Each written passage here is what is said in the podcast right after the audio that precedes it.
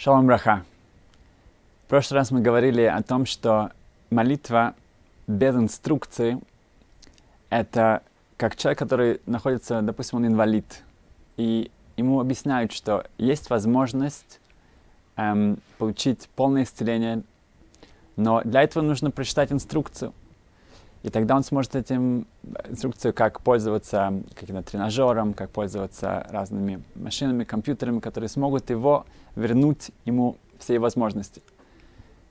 Если человек скажет, что ничего, я как-то сам разберусь, э, это очень сложная инструкция, и надо все понять, и если он не сможет это сделать, как это сказано там, он не добьется своей цели. То же самое здесь.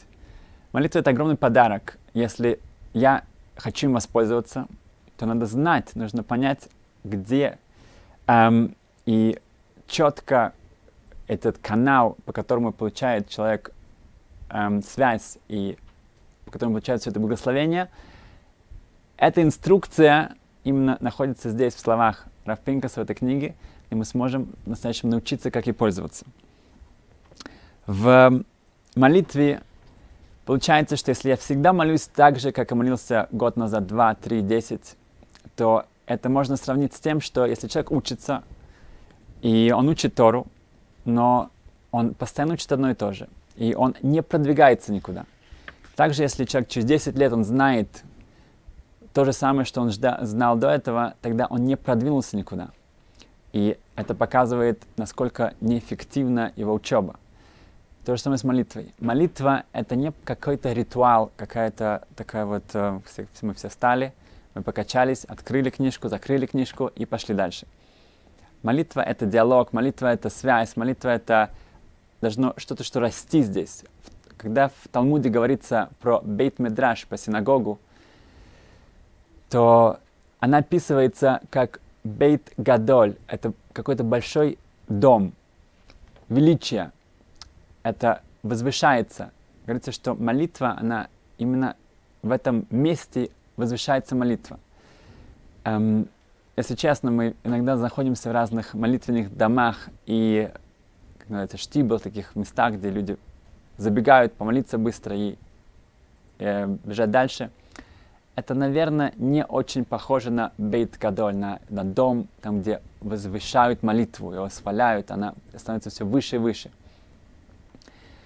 Но нам надо не забывать, что именно смысл, что молитва постоянно куда-то нас привела выше и дальше. В...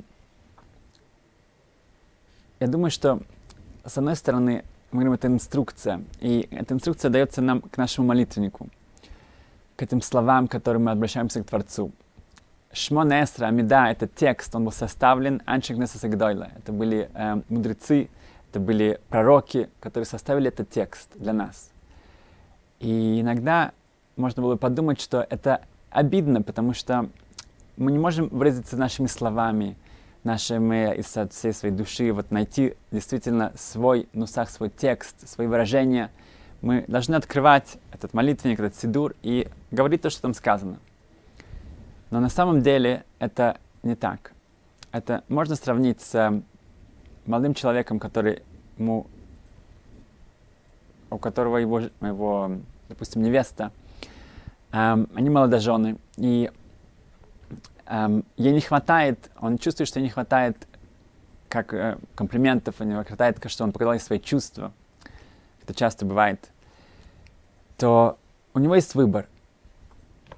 Ему, он, ему немножко тяжело найти действительно те слова, которые он может эм, эм, выразить свои чувства.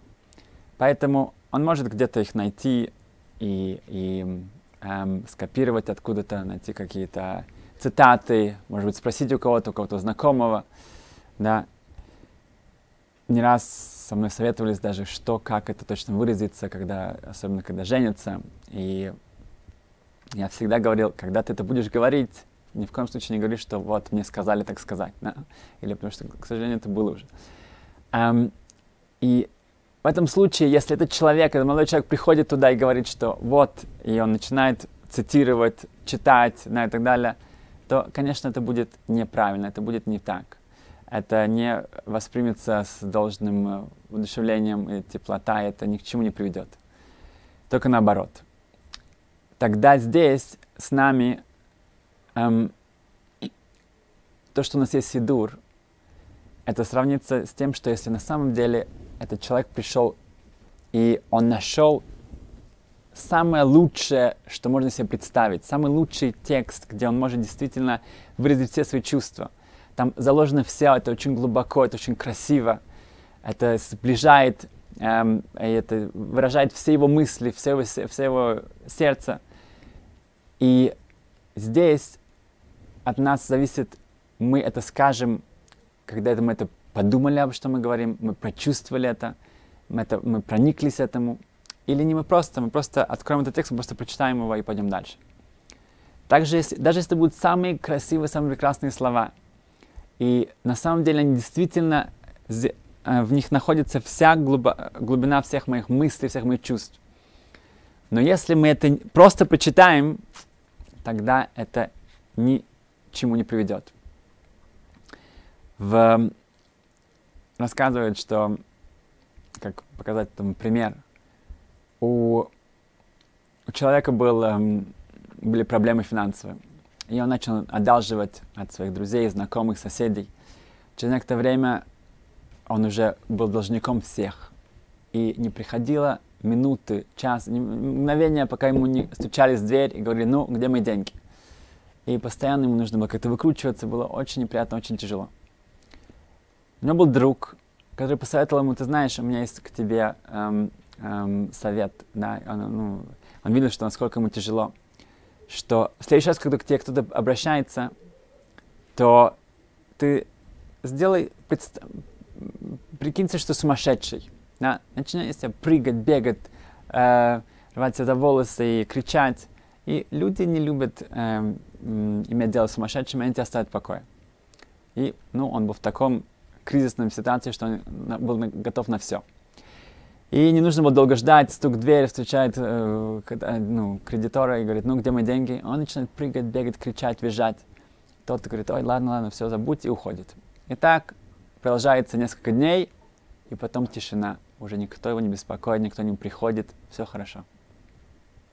Через некоторое время все-таки кто-то стучит, он открывает, а ты его друг. И он говорит, ну ты знаешь, ну тоже мне должен деньги, я хотел узнать, когда ты смогу их отплатить. И он начинает прыгать, визжать, кричать. Он говорит, как же так, ты же мне, ты же, это же я тебе дал этот совет, и теперь ты используешь против меня. И, по-моему, Дубна Магит объясняет, что это то, что мы делаем с Ашемом. Ашем нам дал подарок, что мы можем забывать вещи. Если бы мы не, смог, не забывали ничего, если бы мы постоянно помнили о всех-всех вещах, которые нами произошли, это было бы невыносимо. И так человек потом мы используем это против Творца. Мы забываем о Творце самом. И то же самое здесь. Если нам дали такой огромный подарок, этот сидур, со всеми своей глубиной, со всеми этой возможностями, как добиться так многого, то нельзя пренебрегать этим и, и, и, использовать эти слова просто как текст и как какая-то вещь, которую мы просто должны пробормотать и идти дальше. В получается, что это какая-то ступенька. Мы постараемся, постараемся всегда идти наверх, идти выше и выше. В, в этом, на, этой, на, на этой лестнице очень важно быть постоянным да, и взять какую-то небольшую, эм, небольшую эм, для себя эм, цель. И это может быть первая часть молитвы, да, это может быть сначала благословение или самые слова, да, например, когда говоришь «Баруха ты Ашем», Творец, ты источник всего благословения, и начать уже привыкать к тому, что мы не просто должны сказать эти слова, а вдуматься, что здесь написано. Успеха!